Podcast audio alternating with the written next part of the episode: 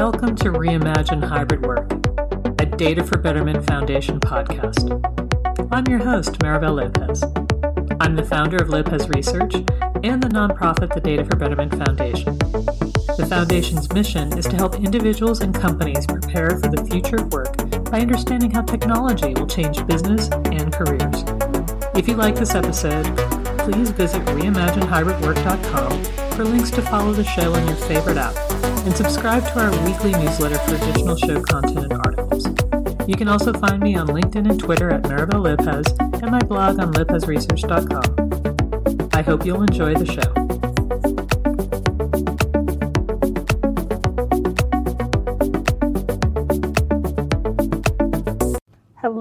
And welcome to the podcast. I'm really excited to be here today at Intel Vision. It is only my second event of the year, so it's good to be in person and feel like we're back. Uh, I'm joined here today with Sachin Katti. He is Intel's Chief Technology Officer for their Network and Edge group. And there's so much going on in hybrid work, and so much of that is technology enabled. I thought maybe we could spend a few minutes just setting the stage and talking a little bit about what are the trends that you're seeing in the hybrid work landscape. And welcome to the program. Thank you. It's uh, great to be talking here today. Um, so, hybrid work, I mean, that's the new reality that uh, all of us are living with. Uh, over the last two years, I think we did a uh, switch where we suddenly realized that we could do remote work. And uh, now people are realizing that, yes, I can do work remotely, but it is also good occasionally or periodically to go back into the office and be able to collaborate because there's a lot of high bandwidth conversations you just cannot have uh, on a screen. So I think we are increasingly seeing that most companies are adopting a flexible work model where people can come in when they choose to, but they're primarily working remotely and when they come in, they have the ability to assemble into groups and actually get into discussions and collaboration sessions, right? And I think that's uh, leading to some interesting uh, scenarios, right? So because uh, many of these teams will still probably be hybrid. There'll be some people in a room, some people remotely. So they need technology to make it all feel like everyone's connected because a very natural phenomenon here is the people who are remote feel left out. And that used to be the driver for a lot of people trying to come to work every single day. So we can't go back to that. So how do we bring technology to make sure that everyone still feels connected? Uh, how do we manage the space itself, right? So because uh, it's no longer important to have an assigned space for everyone. So when they come in, how can they find the space that they need so that they can be productive and then go back? And it's very flexible for the next group that comes in. So lots of interesting changes. Uh, I don't think I'd claim that any of us know the answer as to where this will all end up, but I think there's a lot of experiments going on right now, and uh, we'll all be a lot wiser, uh, hopefully, by the end of the year. Yes, I absolutely agree with that. And I, I, love your point that nobody quite knows what it is yet. And I actually think it's very different depending on what company you speak with. So we have a lot of different discussions with people that have been very much uh, in-person cultures trying to figure out how they're going to support some people that are remote but expecting a majority of their employees to be in. And then I'd speak to other companies and they're like oh we're going to be pretty much remote all the time with just a few in-person meetings. So i guess the the outcome there is there is no one model right? We have to be able to support multiple models and i think that's one of the great things about technologies that allows us to do it. But we're talking a lot of people about redoing their offices to think of them as being more collaborative, as you mentioned, so that you can have that high fidelity discussions when you're in work. And I know we spoke a lot about, well, if, if we step back, I know there were a lot of technology purchases around the pandemic. Not all of them were the right technology purchases because it was whatever we could get our hands on, frankly, yeah. at some point. As we go into 2023 and people are thinking about, you know, building out the infrastructure for that time frame and beyond, what are some of the things that they should be thinking about? I think one of the things that's a reality, whether you are remote first or in person first, is that you will need to have the ability for people to get access, uh, your employees to get access to uh, your enterprise's confidential data and applications, regardless of where they are, which network they're connecting on, right? So I think the first implication of that is the traditional security model that enterprises applied, which was basically a moat around the physical offices, doesn't really work anymore because there's no such thing as a one place where everyone assembles to get access to these places. So it's moving towards a zero trust architecture. You cannot assume that anyone's trusted just because they're in a particular location. You have to verify every single time someone connects uh, to your applications or your cloud, right? So that's one important shift. And this has important implications on the infrastructure choices you make, right? So right from what kind of laptops you buy, because that needs to have maybe secure hardware underneath so that you can verify that that device is actually this enterprise's and that employees, for example. Uh, you need the ability to have secure networking that connects that device uh, back to the enterprise's data center or to their cloud deployments or to each other for that matter. And you need to have the ability to have basically uh, uh the ability to scan the traffic. So you have SASE like uh, software uh, that needs to be deployed either on premises or at a data center like uh, like at Equinix. So I think fundamentally distributed access and networking is going to be a critical building block for all enterprises and uh, building out the infrastructure to enable zero trust distributed access and networking a super important decision. So many of uh, the enterprises have made such choices over the last year, but as you yourself said, uh, that is probably reactive, whatever they could lay their hands on, right? And I think now is the time to actually figure out what is going to be the long-term architecture that an enterprise is going to choose. That's going to take them over the next, uh, let's call it three to five years. So those are kind of fundamental choices that they're making. The other one is that if you're going to get uh, do work from anywhere, uh, it probably makes sense to have the ability to get things like virtual desktops or applications uh, deployed remotely, but uh, you can access it on your device, whatever kind of device you want to use, whether it's a phone, a thin laptop, or a tablet, or a heavy duty uh, laptop that has a lot more computing power. So you'll see a lot more variance in the kind of compute an employee will carry around.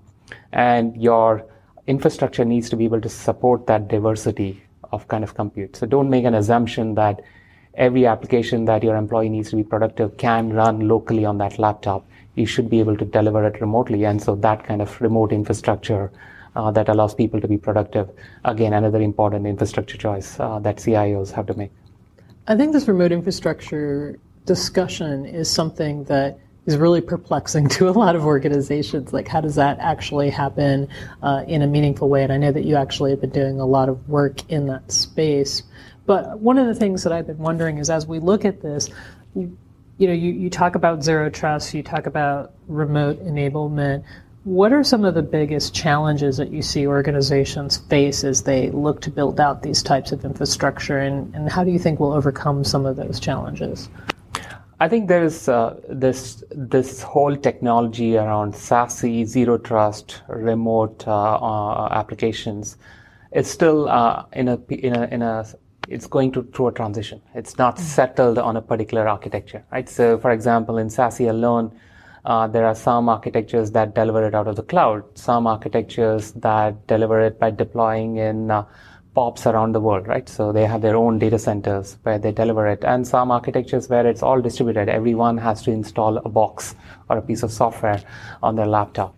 So I think these are all choices that enterprises have to make today because those are the choices that they have. And I think we need to help them figure out what is the right choice uh, for them. Right. So eventually, I think many of these are going to converge towards keeping it very thin on the client side. Right. So you mm-hmm. want uh, very little requirement of the employee or the person working from home and try and move as much of that infrastructure as possible outside of that to either a colo facility or a cloud delivered model. And many of these applications for security and networking are actually going to be that applications, right? So instead of people building out their own servers and data centers, they will be delivered on an edge cloud as a piece of software. So you should be able to stitch together a secure enterprise network whenever and wherever you want it to be um, based on the design you want it to be rather than uh, have to pre-decide what that architecture should be. So I think that's where this world is moving towards, and that that eventually will give people a lot of more, lot more choice in uh, being able to flexibly choose the architecture they want rather than uh, have to decide upfront what to do.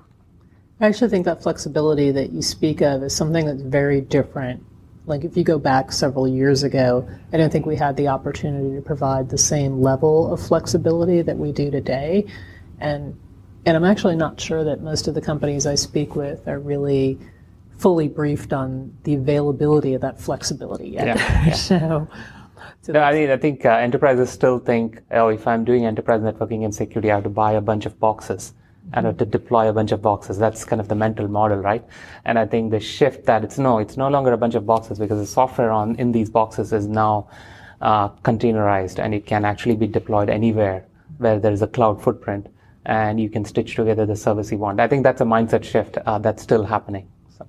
Yeah, um, it's. I think the move to everything as a service and really thinking about products differently. Products have a you know, used, to your point, used to be you bought a box and we upgraded them, you know, maybe once a year. Yeah. Now, now it's software that is delivered from the cloud that has that same kind of virtual box style feel in a way, mm-hmm. uh, but is much more dynamic in terms of how often it's updated, what kind of functionality you can purchase, and I think that's that's the type of flexibility and agility that we're going to need to support hybrid work going forward. Absolutely, absolutely. Now, you you are CTO. And as a CTO, I'm sure you're looking at all the different technology trends and, and trying to figure out, you know, what's interesting both for Intel, but for the market in general. So what's exciting you about the space right now? You know, what's something that you're like, you know, I think this is really cool or this could really change the direction of technology? I think this, uh, in uh, the most fundamental thing I'd say is that and this uh, I, will take kind of a step back, right? So every 10 or 15 years, uh, we go through a pretty fundamental shift in computing, right? So in the 80s was mainframes, and then we went to personal computing, so a more distributed model. And then after the uh, mobile phone came, the smartphone came, and the cloud came along, we went back to a centralized model of computing, right? So most of our computing happens in a few big clouds around the world. I think the next decade, that the biggest shift for us is that we are going to come back to a more distributed computing model, right? And that's primarily driven actually by a lot of shifts that accelerated over the last two years due to the pandemic, right? So one, for example, uh, hybrid and distributed work meant that enterprise data and networking and security had to move out of the office premises and be distributed everywhere because people were going to work from anywhere. Similarly, because of uh, supply chain shortages and labor shortages that we are all experiencing right now, I think there's now a tremendous urge uh, on enterprises to figure out how to digitize their physical infrastructure and automate their physical infrastructure. And a lot of that digitization and automation software and AI has to run at the edge. It cannot really run in the cloud because often it's too uh, too uh, unreliable. Like you cannot afford your retail store to stop working because the network connectivity to the cloud dropped, right? so uh, it's too unreliable, or it might be too expensive. All the data you need to send back to the cloud. The cloud is quite expensive to put data and especially pull data out. So you want to run it uh, in a distributed fashion, right? And then of course all the governmental regulations around data and where data can be stored and processed. So all of these trends I think are pointing towards a world where compute shifts out of the cloud into a more distributed compute footprint, right? So you're going to deploy and you're going to have compute available at every point of the network. And that to us is the mega trend, right? And how do we build the hardware and software platforms to enable the world to make that shift? Because enterprises struggle with a distributed compute world. How do I figure out how much compute to place where? How do I actually stitch it all together? How do I actually manage such a highly distributed infrastructure? This is not something that's easy to do. And I think uh, we look at it as our job to figure out how to make, uh, build those uh, pieces of software and hardware uh, that makes it possible for you to realize this uh, distributed compute world. Yes, a lot of the organizations I'm speaking with are looking at what could be the opportunity of real time analytics and decisioning at the edge. And that's a big challenge in a lot of different ways. Yeah. There's there's a technical challenge. There's just even a, a business challenge was trying to figure out what you would do if you had all this connected data. You know, how do you get that connected data into an application, and how do you get that into something usable for an actual employee at the edge? But I, I love the discussion and, and the data point of thinking about is we did spend the past decade thinking about is it a public cloud? Is it a private cloud? Is it a hybrid cloud? It's multi cloud. And now, after doing all that centralization, we're back to it's edge computing, and we're putting the cloud at the edge, and and we're do we're we're back. You know, I, I remember the, the, era before that was the mobile era, and everything was about the edge with mobility, right? right?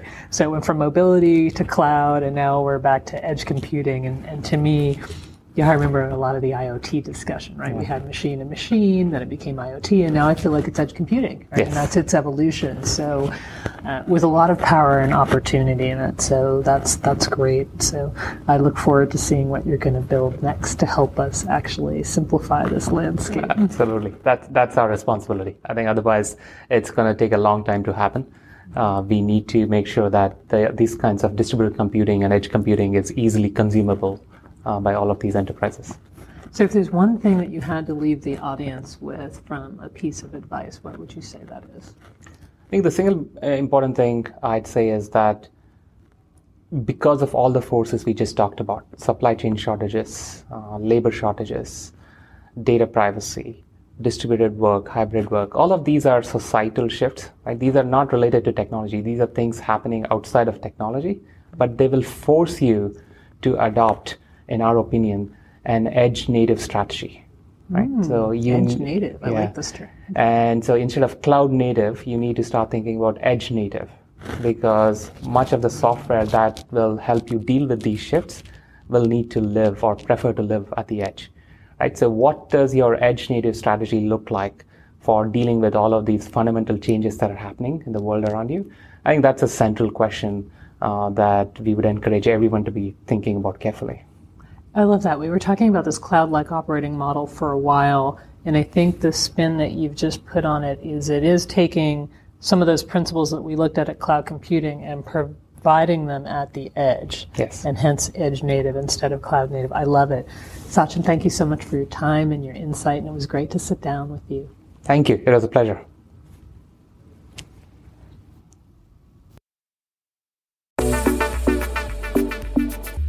Thanks for listening. If you enjoyed the show, please visit reimaginehybridwork.com to subscribe to the show and the newsletter. Until next time, wishing you all of the best in everything in life and in technology.